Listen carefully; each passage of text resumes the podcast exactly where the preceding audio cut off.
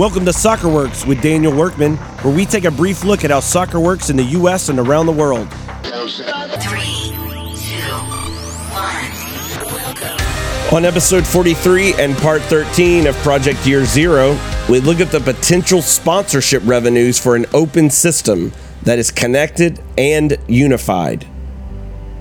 In a recent conversation with a television executive, I laid out a hypothetical scenario that would include 300 generational clubs connected together in an open system.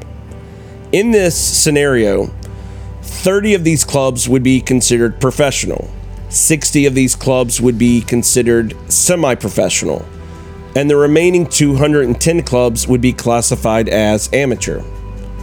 After looking at the various verticals and sponsorship opportunities, the television executive responded by saying that this group of 300 clubs would be worth approximately $100 million annually.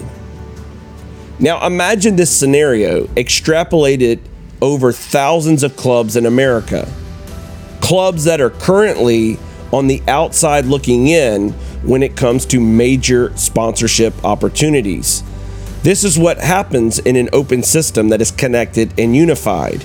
And it is time for independent clubs to come together, to work together, and build a new system, a system like the NSL, a system that makes soccer more accessible and makes clubs the priority.